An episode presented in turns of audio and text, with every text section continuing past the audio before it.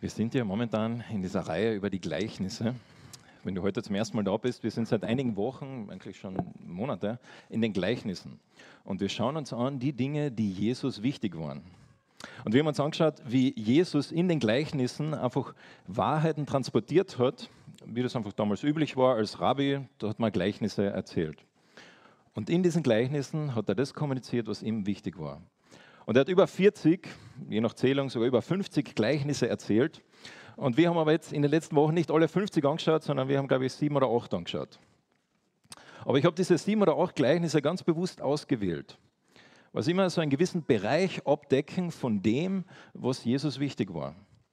Und heute, wenn wir uns das letzte Mal mit den Gleichnissen beschäftigen, also jetzt in dieser Serie, ich hoffe nicht für immer, dann möchte ich auch ein Thema, eine Gruppe von Gleichnissen herausnehmen, die da fürs letzte Mal gut passt. Und zwar, das sind die Gleichnisse über die letzte Zeit. Die Gleichnisse über die Zukunft. Gleichnisse über die Endzeit. Jesus hat da mehrere Gleichnisse erzählt. Und jetzt weiß ich nicht, wie, wie, es dir gerade geht, was du jetzt gleich drüber denkst. Meine Erfahrung ist folgende. Es gibt so zwei Gruppen von Menschen, grob gesprochen. Also zwei Gruppen von Christen. Es gibt da die einen Christen, die sind voll interessiert an diesem Thema. Die sind voll begeistert von der Offenbarung und sie lesen Daniel und sie versuchen herauszufinden, was ist die 70-Jahr-Woche und wie passt es zusammen und welches Reich und welches Tier passt zusammen und in welcher Zeit wird Jesus wiederkommen, was muss vorher noch genau passieren. Und sie sind voll in dem Thema drin und voll beschäftigt und das begeistert sie und vielleicht sogar so sehr, dass sie vielleicht sogar auf andere Dinge im Glauben vergessen, aber das ist ein großes Thema und du kannst gar nicht mit der Person reden, ohne dass er anfängt, über das Thema zu reden. Und da gibt es die andere Gruppe, vielleicht bist du die, einer von den Leuten. Du bist jemand, der, ja, du warst, Jesus kommt eines Tages wieder. Ja, du warst, es gibt die Endzeit, aber für dich ist das irgendwie so weit weg und vielleicht, weil du nicht so sein möchtest wie die da drüben, schiebst du das Thema ganz bewusst ein bisschen weg und beschäftigst dich ganz bewusst nicht damit. Vielleicht macht es dir sogar ein bisschen Angst, wenn du ehrlich bist. Und heute in dem Gleichnis sehen wir einen dritten Weg, den Jesus zeigt, wie man mit diesem Thema umgehen kann. Und das möchte ich mit euch heute anschauen. Wenn ihr mit mir aufschlagt, im Lukas 12, da lesen wir von einem Gleichnis, das Jesus erzählt. Ein Gleichnis über die Zukunft.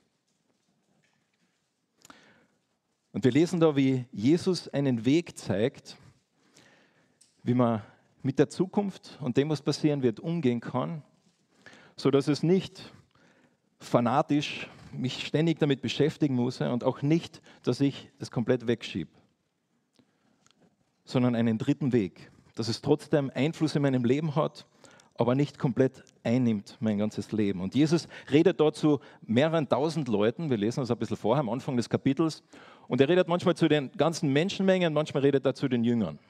Und dann erzählt er folgendes Gleichnis. Im Lukas 12, Vers 35, da fangen wir an. Jesus sagt, haltet euch bereit und sorgt dafür, dass eure Lampen brennen. Seid wie Diener, deren Herr auf einem Fest ist und die auf seine Rückkehr warten, damit sie ihn sofort aufmachen können, wenn er kommt und an die Tür klopft.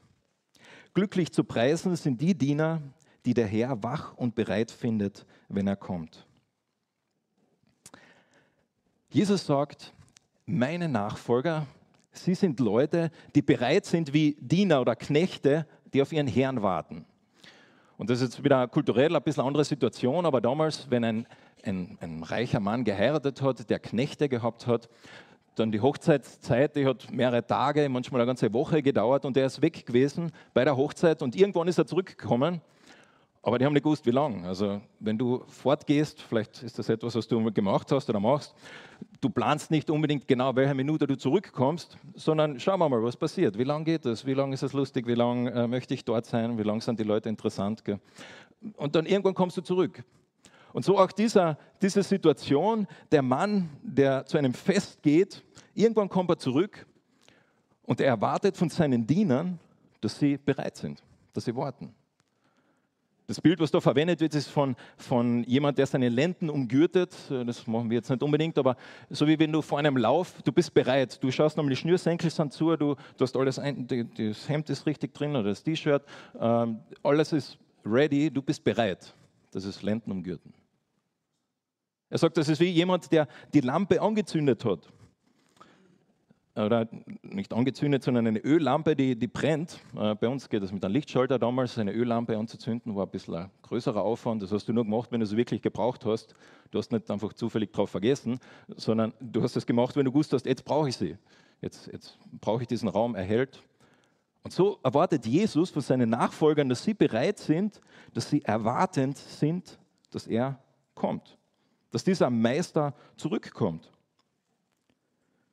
Und diese Situation mit der Hochzeit, wie gesagt, für uns ein bisschen andere Kultur, aber die meisten von uns haben schon diese Erfahrung gemacht, dass sie einen Chef haben. Ich weiß nicht, welche Chefs du gehabt hast, aber die meisten von uns haben schon mal erlebt, dass du einen Chef hast und der gibt dir einen gewissen Auftrag. Hey, ich möchte, dass du das und das machst, dieses Projekt da erledigst am Computer oder ich möchte, dass du äh, die Sache dort ähm, baust oder da etwas machst. Ich komme dann später wieder. Einzige Sache, du weißt nie, wann kommt der Chef wieder. Gell? Äh, aber jetzt zeigt sich in dieser Zeit zwischen dem, was der Chef zum ersten Mal gesagt hat und bis er wiederkommt, welche Art von Arbeiter bist du? Welche Art von Angestellter bist du? Was denkst du über deinen Chef und was denkst du über deine Arbeit? Und Jesus verwendet genau dieses Bild und er sagt, meine Nachfolger, die sind wie diese Knechte, wie diese Diener, die erwarten, dass ich wiederkomme. Wenn du ein Christ bist, wenn du Jesus nachfolgst, dann ist es ein zentraler Teil deines Glaubens, dass du erwartest, dass Jesus wiederkommt. Dass er zurückkommt. Und da passiert jetzt etwas Gewaltiges. Wenn der Chef zurückkommt, was für Gefühle hast du da? Wie, wie geht es dir dann damit? Hast du Angst? Freust du dich? Je nachdem, wo du stehst in deiner Arbeit, gell, was du gemacht hast. Aber hier lesen wir dann in Vers 37, den, den zweiten Teil, etwas Verrücktes. Glücklich zu preisen sind die Diener, die der Herr wach bereit findet, wenn er kommt. Und ich sage euch, er wird sich einen Schurz umbinden und sie zu Tisch bitten, und er selbst wird sie bedienen. Was wäre die, die, Erwartung in der Zeit? Und natürlich, der Chef kommt zurück, der Meister kommt zurück von seiner Hochzeit, von seiner großen Feier. Er ist erschöpft, die Leute waren anstrengend. Ähm, er war dort, weil es halt kulturell weil halt machen hat müssen und so weiter. Und jetzt kommt er zurück, er ist müde und er sagt, setzt er sich hin auf seine Couch und sagt, bitte bringt mir was zum Essen, putzt mir meine Füße, bedient mich. Aber das ist nicht, was da steht. Was steht da? Da steht, der Meister kommt und er ist derjenige, der der den Dienern dient. Komplett verrückt. Der Meister kommt zurück und er dient seinen Dienern, die auf ihn gewartet haben. Und das ist etwas, was wir schon gesehen haben im Leben von Jesus. Wir alle kennen die Fußwaschung von Jesus, oder? Und da hat Jesus das ein bisschen gezeigt. Er hat das dargestellt, was es heißt. Er hat erst, äh, wo er mit seinen Jüngern zusammen war, hat sich hingesetzt. Sie haben sich alle hingesetzt und er hat ihnen die Füße gewaschen. Er hat ihnen gedient. Und was heißt das jetzt? Das heißt, dass das, was Jesus da gemacht hat damals, die Fußwaschung, das war nicht einfach ein einmaliges Erlebnis. Das hat er halt einmal gemacht, hat er die Füße gewaschen und damit wir dann 2000 Jahre darüber reden können, wie super Jesus die Füße gewaschen hat. Nein. Sondern das, was da steht, heißt, dass Dienen etwas ist vom Wesen Gottes. Dass Gott uns dient. Wie verrückt ist das?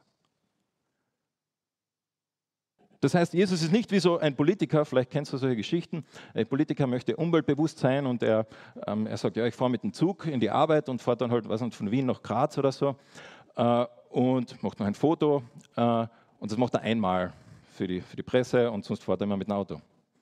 Oder vielleicht fährt er mit dem Zug und drei, drei Limousinen fahren hinten nach, damit er beim Rückfahren nicht mehr mit dem Zug fahren muss. Nein, Jesus ist nicht so, sondern ist sein Wesen zu dienen. Und woher wissen wir das? Wer wissen das? Nicht nur, weil er es das sagt, sondern wir wissen, Jesus ist Liebe. Gott ist Liebe. Und was bedeutet es zu lieben? Zu lieben bedeutet, den anderen über dich zu stellen. Und wenn wir da lesen, dass Jesus, dass der Meister seinen Dienern dient, dann heißt es, dass er jemand ist, der liebt, der, der seine Nachfolger liebt und der das zeigt, der uns dient. Und da kann man verstehen, wie Jesus in diesem Gleichnis sagt, dass es einfach etwas Gewaltiges ist, dass es etwas ist voller Freude. Und der, der Spurgeon hat einmal gesagt, das Zitat, äh, könnt ihr bitte gerne einblenden, der hat über diesen Text, hat er es einmal folgendermaßen gesagt, Unser Herr hat das schon einmal gemacht, als er sich umgürtete, um uns zu dienen. Aber ist es nicht außergewöhnlich, dass wir hier von einer zweiten Umgürtung lesen, der uns dient? Oh, wie liebt es Christus oder Jesus, ein Diener für seine Diener zu sein. Sich um die zu kümmern, die Freude daran haben, sich um ihn zu kümmern. Welch eine Ehre der Kapitän unserer Rettung über uns ausspricht. Er wird sich umgürten und herauskommen und uns dienen. Da kann man die Worte von Jesus verstehen, wo er sagt, glücklich, wer so ist wie diese Knechte, die warten auf die Rückkehr von dem Meister. Glücklich, freuen können sie sich die, diese Leute, die ihn kennen, die ihm nachfolgen. Diener können sich freuen. Und so was heißt das jetzt, dieses Gleichnis da von, von dem Meister, der zurückkommt und so weiter. Die Bibel ist ganz klar. Für jemanden, der Jesus Christus nicht kennt, ist es eine furchtbare Sache, in die Hände des lebendigen Gottes zu fallen. Die Bibel ist glasklar drüber. Und nicht, weil Gott so grausam ist oder so unberechenbar ist, sondern weil Gott so gerecht ist. Weil Gott so gerecht ist. Und der auch ein gerechtes Urteil über dich spricht. Und dein Urteil über dich ist, dass du von ihm getrennt bist. Aber Jesus sagt hier in diesem Gleichnis, wie sehr können sich die freuen, die seine Kinder sind, die seine Diener sind. Wie sehr können die sich freuen? Das ist wie ein, ein, ein, kleines Kind, das sich freut von dem Papa, der zurückkommt von einer Dienstreise oder die Mama, die zurückkommt und der wartet und die Signal schon herkommen und er läuft einfach hin und er freut sich. So sagt Jesus da, so können sich seine Diener über ihn freuen. Und wir lesen dann weiter, wie Jesus das Gleiche noch einmal versucht, äh, irgendwie ein bisschen anders auszudrücken. Er sagt es dann ähm, ab Vers 38, ähm, vielleicht kommt er erst spät in der Nacht oder sogar erst gegen Morgen. Und wenn er sie dann bereit findet, wie glücklich sind diese zu preisen. Ihr könnt gewiss sein, ein Hausherr, der wüsste, in welcher Stunde der Dieb kommt, der würde nicht zulassen, dass in seinem Haus eingebrochen wird. So sollt ihr auch ständig bereit sein, denn der Menschensohn kommt zu einem Zeitpunkt, an dem ihr nicht damit rechnet. was noch bei dir schon mal eingebrochen worden ist. Bei mir noch nicht, glücklicherweise. Aber wie praktisch wäre es, wenn es bei dir äh, heute in der Nacht eingebrochen wird und der Dieb schreibt dir vor ein SMS, du, heute um 2.37 Uhr plane ich bei dir einzubrechen. Das ist lächerlich, aber das liegt in der Natur der Sache, dass es unerwartet ist. Jesus verwendet dieses Bild und die, die, die Apostel, die verwenden es dann später auch öfter, dass die Rückkehr Gottes, die Rückkehr Jesus, wie die eines Diebes in der Nacht ist dass sie dann ist, wenn wir nicht damit rechnen. Das heißt, Jesus kann zurückkommen, wenn du noch mitten in den Vorbereitungen von einem Projekt bist in deiner Arbeit. Jesus kann zurückkommen, wenn du dich gerade frisch verliebt hast. Jesus kann auch zurückkommen, wenn du noch große Träume hast, was du in dieser Welt noch erreichen möchtest und was du tun möchtest. Und Jesus kann auch zurückkommen, wenn deine Kinder noch ganz klein sind und du hoffst und dich freust darauf, dass sie wachsen zu sehen und zu sehen, wie sie groß werden. Unerwartet wenn wir nicht damit rechnen. Das ist die Natur der Sache, die Jesus da sagt. Das heißt, es ist möglich, dass Jesus heute Nachmittag um halb vier zurückkommt. Ich weiß nicht, ob du heute Morgen daran gedacht hast, aber es ist möglich.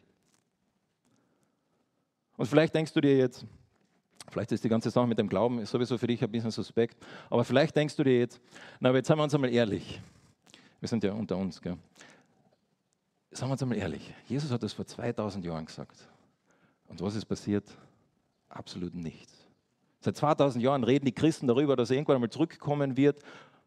Wo ist er? Ist es einfach nur irgendwie ein Wunschdenken, ein schöner Traum? Ja, das haben halt die Christen, damit sie halt irgendwie eine Hoffnung haben, damit sie halt ähm, irgendwie über die Zukunft nachdenken können. Oder man könnte sogar noch einen Schritt weitergehen. Wenn du dich mit anderen Religionen beschäftigst, dann wirst du herausfinden, dass alle Religionen etwas haben, wo sie über die Zukunft sich freuen oder in die Zukunft hinausschauen. Jede Religion. Auch irgendwie einen Erlöser, eine Retterfigur oder etwas, wo sie in einem gewissen Zustand einmal sein werden. Etwas, wo sie einfach sich mit der Zukunft beschäftigen und äh, darauf hinschauen. Nicht nur diesseits bezogen, sondern auch jenseits bezogen. Und da könnte man jetzt fragen, naja, was ist da anders jetzt? Ha? Was ist da jetzt anders im, im, im Christentum? Was ist da jetzt anders in diesem Gleichnis? Was ist anders im christlichen Glauben? Naja, einfach ein weiterer Typ, der halt sagt, er kommt wieder. Es war im September 1931. Da sind drei Männer spazieren gegangen. Es war am späten Abend. Das war in Oxford. Und diese drei Männer waren alles drei sehr gescheite Leute. Einer von ihnen war Atheist. Er hat aber angefangen, sich ein bisschen damit zu beschäftigen, was dieser christliche Glaube ist und was die Bibel sagt und so weiter. Und die anderen zwei waren gläubige Menschen. Und diese drei Männer haben an diesem Abend, sie haben dann später viel darüber geschrieben, haben geredet. Und sie haben geredet über ganz verschiedene Dinge. Und vor allem dieser Atheist, der ein bisschen sich interessiert hat, angefangen hat, sich zu interessieren für den christlichen Glauben, der hat viele Fragen gestellt. Und ihm hat eine Sache echt genervt. Er war ein sehr kluger Mann, er war ein Professor für mittelalterliche Literatur und Renaissance-Literatur, hat sich auch in der antiken Literatur sehr gut ausgekannt. Und er hat bemerkt, dass in jeder Zivilisation, in jeder Kultur es gewisse Geschichten gibt, die einfach sehr gleich sind. Und dass es auch in der Bibel nicht anders ist. Und ein Beispiel zum Beispiel, was er genommen hat, er gesagt, es gibt in jeder, fast in jeder Kultur, im Antiken, in der Antike, gibt es eine Legende oder einen Mythos über eine Flut. Heute wissen wir, ich weiß nicht, ob er das damals gewusst hat, sind über 200, je nach Rechnung sogar noch mehrere hundert, die auf jedem Kontinent verteilt finden wir solche Mythen oder Legenden über irgendeine Flut. Aber was hat er gesagt? Er hat gesagt, keine dieser Geschichten ist genau gleich wie die anderen. Sie haben alle, sind alle ein bisschen anders. Da sind es einmal sieben Leute, da sind es einmal drei Leute, da heißen sie so, da heißt das so, da ist das Boot so gebaut, da ist es so gebaut. Es sind alles einfach nur Geschichten, Legenden. Ja. Und dann hat einer seiner Freunde, dieser andere Professor, hat ihm gesagt, ist es nicht viel wahrscheinlicher, dass die Tatsache, dass es eben so viele verschiedene Legenden gibt, die alle ähnlich sind, dass alle auf einen Ursprung zurückzuführen sind, auf eine wahre Geschichte, auf etwas, was da einmal wirklich passiert ist, dass sie alle aus dem kommen, als dass komplett alles Humbug ist. Und dieser Gedanke, der war für diesen Atheisten, das war der C.S. Lewis, und sein Freund, der ihm das gesagt hat, das war der äh, Tolkien, der war für ihn lebensverändert. Der hat ihn beschäftigt. Und warum erzähle ich das? Warum habe ich diese Geschichte gerade erzählt? Wenn wir über die Zukunft nachdenken und wir bemerken, dass in jeder Religion, in jeder Spiritualität es irgendwie dieses Ziel gibt über die Zukunft, über irgendetwas in der Zukunft, ist es dann nicht viel wahrscheinlicher, dass einfach diese, diese Tatsache, dass wir das in uns finden, dass es ein Sehnen in uns ausdrückt, die Gott in uns hineingelegt hat. So wie es heißt im Alten Testament, er hat die Ewigkeit in unser Herz gelegt. Da ist etwas da. Und das C.S. Lewis hat es dann viel später folgendermaßen ausgerückt, könnt ihr das äh, auch zeigen. Er hat dann viel später das einmal so ausgerückt, wo er gesagt hat, noch ein zweiter. Wenn wir in uns selbst ein Sehnen entdecken, das durch nichts in dieser Welt gestillt werden kann, dann können wir daraus schließen, dass wir für eine andere Welt erschaffen sind.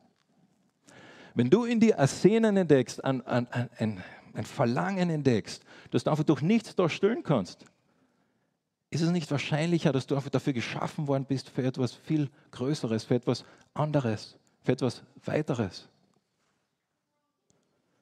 Er sagt an einer anderen Stelle, wäre es nicht komisch, wenn ein Fisch sich ständig darüber wundern würde, dass das Wasser, Wasser nass ist. Wacht dann vor auf der Fisch, boah, jetzt ist aber echt nass. Am Nachmittag geht er was essen, boah, ist schon wieder nass. Und dann am Abend geht er schlafen, boah, ist schon wieder nass. Aber finden wir uns nicht genau in dieser Situation in dieser Welt? Immer wieder entdecken wir, vor allem wenn wir Leid begegnen, boah, irgendwas, irgendwie, irgendwas ist dort einfach weh. Irgendwas ist in dieser Welt, irgendwas, irgendwas, irgendwas passt da nicht. Irgendwie, irgendwie Beziehung zerbrechen und irgendwie wünsche ich mir, es wäre anders.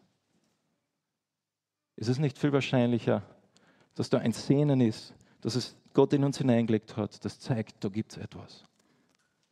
Und die berechtigte Frage ist jetzt natürlich, okay, aber wer kann jetzt wissen, wie das ist und was das ist und wie, und wie das ausschaut? Natürlich nur jemand, der von dieser anderen Welt kommt. Und das ist Jesus. Und davon redet Jesus. Und Jesus sagt, ich komme wieder. Ich komme wieder.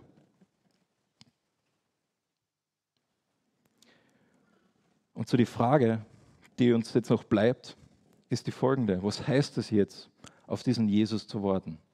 Was bedeutet das jetzt? Wie, wie, wie, wie, wie schaut das aus? Was kann das bedeuten? Und der Petrus, der hat eine ähnliche Frage gehabt, der hat das folgendermaßen formuliert. In Vers 41 hat er gesagt, Herr, meinst du mit diesem Vergleich nur uns oder redest du auch zu allen anderen? Also der wollte wissen, mit, zu wem redet da jetzt Jesus? Und Gott sagt folgendes, Jesus sagt folgendes. Woran erkennt man denn einen treuen und klugen Verwalter? Angenommen, ein Herr überträgt seinem Diener die Verantwortung der ganzen Dienerschaft zur gegebenen Zeit des, das Essen zuzuteilen. Wenn nun sein Herr kommt und ihn bei der Arbeit findet, wie glücklich ist der Diener zu preisen. Woher wissen wir, was es heißt, auf die Wiederkunft Jesus zu warten? Was bedeutet das für einen Christen, wirklich zu erwarten, dass Jesus wiederkommt? Jesus sagt, es bedeutet da, seinen Auftrag zu erfüllen, ihm zu dienen. Das heißt in anderen Worten, wenn du jemand bist, der sich auf das zweite Kommen Jesus freut, der dann nach vorne schaut, dann bist du nicht in erster Linie jemand, der alles genau studiert und sich genau damit beschäftigt und jedes Detail weiß, was genau wie, wo, wann passieren wird, sondern dann bist du jemand, der das tut, was Jesus beim ersten Mal, wo er da war, gesagt hat. Und das ist eigentlich ganz natürlich, auch in der Arbeit, nichts anderes. Woran kennst du einen guten Angestellten? Du gibst ihm einen Auftrag und du gehst weg und du weißt einfach, der macht es. Der kümmert sich darum. Der ist jemand, dem kann ich vertrauen. Dem kann ich diese Verantwortung übergeben. Und so, es heißt, Jesus zu dienen. Und das heißt jetzt, seinen Auftrag auszufüllen, das zu tun, was er uns aufgetragen hat. Und da müssen wir jetzt echt vorsichtig sein. Weil das heißt nämlich nicht dann, dass es, wir sagen, okay, das heißt, ich darf nie mehr Nein sagen. Ich muss jetzt alles machen, alles tun, ein perfekter Diener sein, darf keine Fehler mehr machen. Wir sind in einem Gleichnis. Und der Gleichnis hat immer eine Pointe oder mehrere wichtige Pointen und nicht alle Eventualitäten. Und ja, es gibt Zeiten in unserem Leben, wo wir einfach nur lernen müssen, ruhig zu sein. Wo wir einfach nur lernen müssen, eine Pause zu machen. Wo wir lernen müssen, was es heißt, dass Gott auch einen Sabbat gemacht hat. Dass es nicht darum geht, ständig zu tun und tun und tun und vielleicht sogar da unsere Entwicklung oder unsere Erfüllung zu finden. Aber Jesus macht einfach einen ganz simplen, einen ganz einfachen Vergleich. Er sagt, meine Nachfolger, die tun das, was ich gesagt habe. Nicht mehr und nicht weniger. Und über diese ganzen anderen Dinge, andere Situationen, die Details und so weiter, da reden dann die, die Evangelien sehr genau darüber. Aber Jesus geht es einfach um diese ganz grundlegende Sache. Woran erkennst du einen Christen? Was heißt es, jemand zu sein, der wartet, dass Jesus wiederkommt? Das heißt, das zu tun, was er beim ersten Mal gesagt hat. Wir alle kennen diese, dieses Gleichnis, was Jesus früher ein bisschen gesagt hat, in Lukas 6, wo er davon redet, ähm, was es heißt, ein, ein kluger Mann zu sein, jemand zu sein, der ähm, Jesus nachfolgt, da sagt er, warum nennt ihr mich immer Herr und Herr und tut doch nicht, was ich sage? Wisst ihr, wem der gleicht, der zu mir kommt? Wer meine Worte hört und danach handelt, ich will es euch sagen. Er gleicht einem Mann, der ein Haus baut und dabei tief ausschachtet und das Fundament auf felsigem Grund legt. Und wenn ein Hochwasser kommt und die Flutwellen gegen das Haus schlagen, können sie es nicht erschüttern. So gut ist es gebaut. Wer aber meine Worte hört und nicht danach handelt, der gleicht einem Mann, der ein Haus baut, ohne auszuschachten und ohne ein Fundament zu legen. Sobald die Flutwellen kommen, stürzt es ein. Was ist jemand, der auf Jesus wartet? Was ist jemand, ein Nachfolger Jesus, der das tut, was er gesagt hat, der sich darauf freut? Er ist genauso wie dieser Mann, der ein Haus baut und ein Fundament auslegt. Das möchte Jesus da sagen.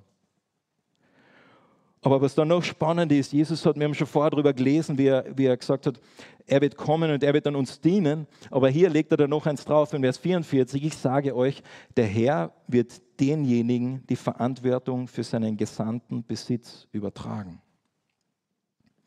Wenn Jesus wiederkommt, wird er seine Diener belohnen. Er wird seine Nachfolger belohnen. Er wird dich belohnen, nicht ähm, dass du dir dein Leben mit Gott verdienen kannst, sondern er wird diejenigen belohnen, die treu ihm gedient haben, die sich freuen können. Er wird ihnen noch mehr geben. Jesus hat viele Gleichnisse in diese Richtung erzählt. Aber was ist mit dem Diener, der das Gegenteil macht? Über den redet er am Schluss jetzt auch noch. Wenn aber jener Diener sich sagt, mein Herr kommt noch lange nicht, und anfängt, die Knechte und Mägde zu schlagen, während er selbst schwelgt und prasst und sich volltrinkt. Dann wird sein Herz an einem Tag kommen, an dem er ihn nicht erwartet, sein Herr an einem Tag kommen, an dem er ihn nicht erwartet und zu einem Zeitpunkt, an dem er es nicht vermutet. Er wird den Diener in Stücke hauen lassen und ihn dasselbe losbereiten wie den Ungläubigen. Der Diener, der den Willen seines Herrn kennt und sich auf sein Kommen vorbereitet und nicht tut, was sein Herr will, wird hart bestraft werden. Was sagt Jesus da? Er sagt das krasse Gegenteil. Vielleicht kann man wieder diesen Vergleich ziehen mit der Arbeit. Stell dir vor, dein, dein Chef kommt zu dir und der sagt, du, ich habe ein, ein wichtiges Projekt für dich. Das sind ganz sensible Daten. Ich habe da diesen USB-Stick. Diese Daten gibt es sonst nirgends. Ich möchte, dass du diese Daten ganz genau analysierst, ganz genau anschaust, was mit diesen Daten ist und mir dann ähm, die Ergebnisse deiner Analyse gibst. Aber bitte schau, dass, es, ähm, dass du es nicht verlierst und dass keiner ähm, das sonst sieht.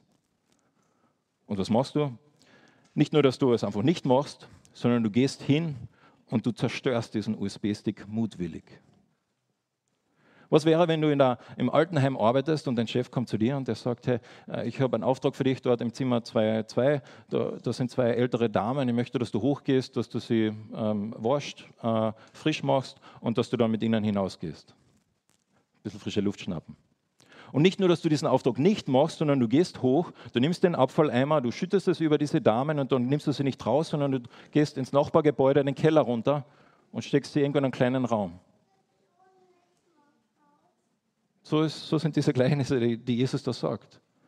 Was, was würde, wenn der Chef zurückkommt und du hast sowas tatsächlich gemacht? Nicht nur, dass du es nicht gemacht hast, sondern du hast genau das exakte Gegenteil gemacht.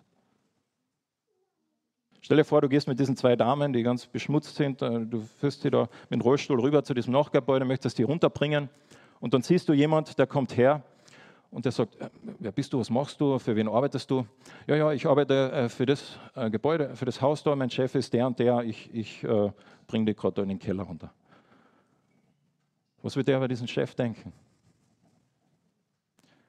Und so genauso gleich sind wir Christen Spiegelbilder Gottes. Wir sind seine Vertretung auf dieser Erde. Und wenn wir seine Nachfolger genau das Gegenteil tun von dem, was, wir, was er uns aufgetragen hat, dann haben wir nie wirklich gekannt. Dann haben wir nie wirklich gekannt. Und dann ist diese gerechte Strafe die Trennung von Gott. Wenn wir als seine Nachfolger genau das Gegenteil tun, wie reflektiert es über unseren Gott? Im Alten Testament mit dem Volk Israel haben wir das immer wieder gesehen. Das Volk Israel hat abscheulichste Dinge gemacht. Äh, und Gott hat gesagt, ihr seid mein Volk.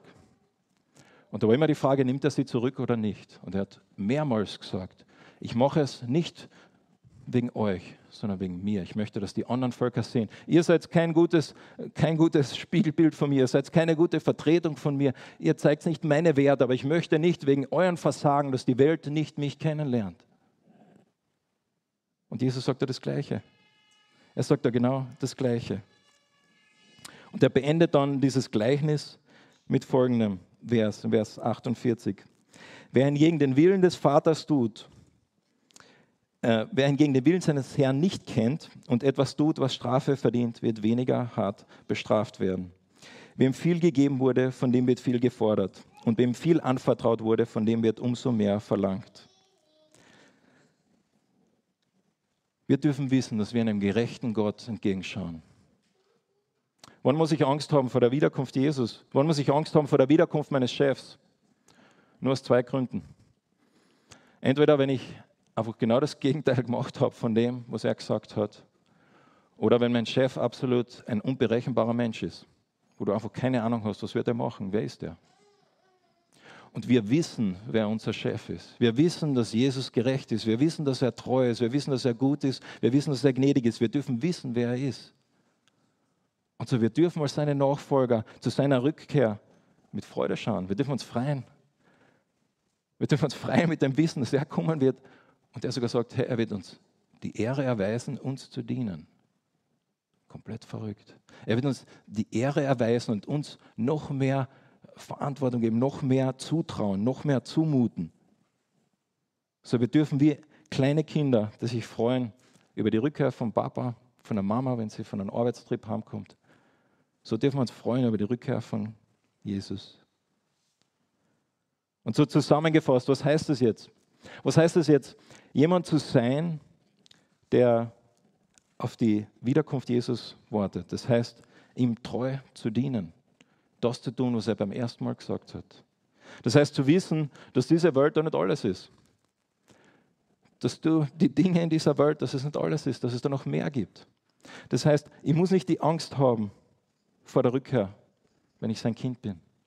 Und das heißt aber auch nicht, und das möchte ich ganz laut und klar am Ende sagen, dass ich mir mit meinem Tun und mit meiner Treue Gott verdienen kann.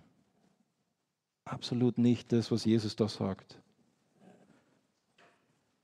Wir arbeiten uns Gott nicht, sondern unser Tun, das, was wir machen, entspringt aus unserer Liebe.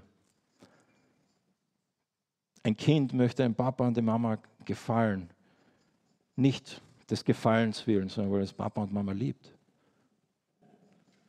Aus unserer Liebe. Und wir wissen, dass es nur einen gibt, der perfekt Gott gedient hat. Wir wissen, dass es nur einen gibt, der keine Fehler gemacht hat. Wir wissen, dass es nur einen gibt, der treu war bis zum Ende. Wir wissen, dass es nur einen gibt, der bis zum Ende das gemacht hat, was der Vater wollte. Und er hat gesagt, es ist vollbracht. Und so, wir dürfen zu ihm kommen. Und das feiern wir jetzt gleich im Abendmahl, wo wir uns einfach dran denken. Es geht nicht darum, dass ich perfekt ihm nachfolge. Das ist nicht das, was Jesus in diesem Gleichnis sagt, sondern er sagt einfach, wenn du mich kennst, dann wird es ein Verlangen sein in dir, dass du das tust, was ich möchte. Und du musst nicht perfekt sein, das war mein Sohn. Und an das werden wir jetzt gleich denken, wenn wir das Abendmahl feiern. Ich bete mit uns. Allmächtiger Vater, wir kommen vor dir und wir ja, wir sind einfach dankbar dafür, dass, dass du der Herr über Zeit und Raum bist, dass du der Herr über diese Welt bist, dass du schon den letzten Tag dieser Erde geschrieben hast, bevor der erste angefangen hat, dass du auch unser Leben kennst, auch unsere Situation kennst und Vater, wir kommen einfach vor dich und wir möchten deine Nachfolger sein, die sich auf dich freuen, die einfach wissen, wie kleine Kinder, dass du kommen wirst und bei denen das einfach ihren Alltag und ihr Leben durchdrängt und führt und leitet. Danke, dass du einfach ein guter Herr bist und diese gewaltige Ehre, die du uns da zusprichst, die du uns versprichst, es ist einfach nur gewaltig, Herr. Wir sagen dir Danke dafür. Amen.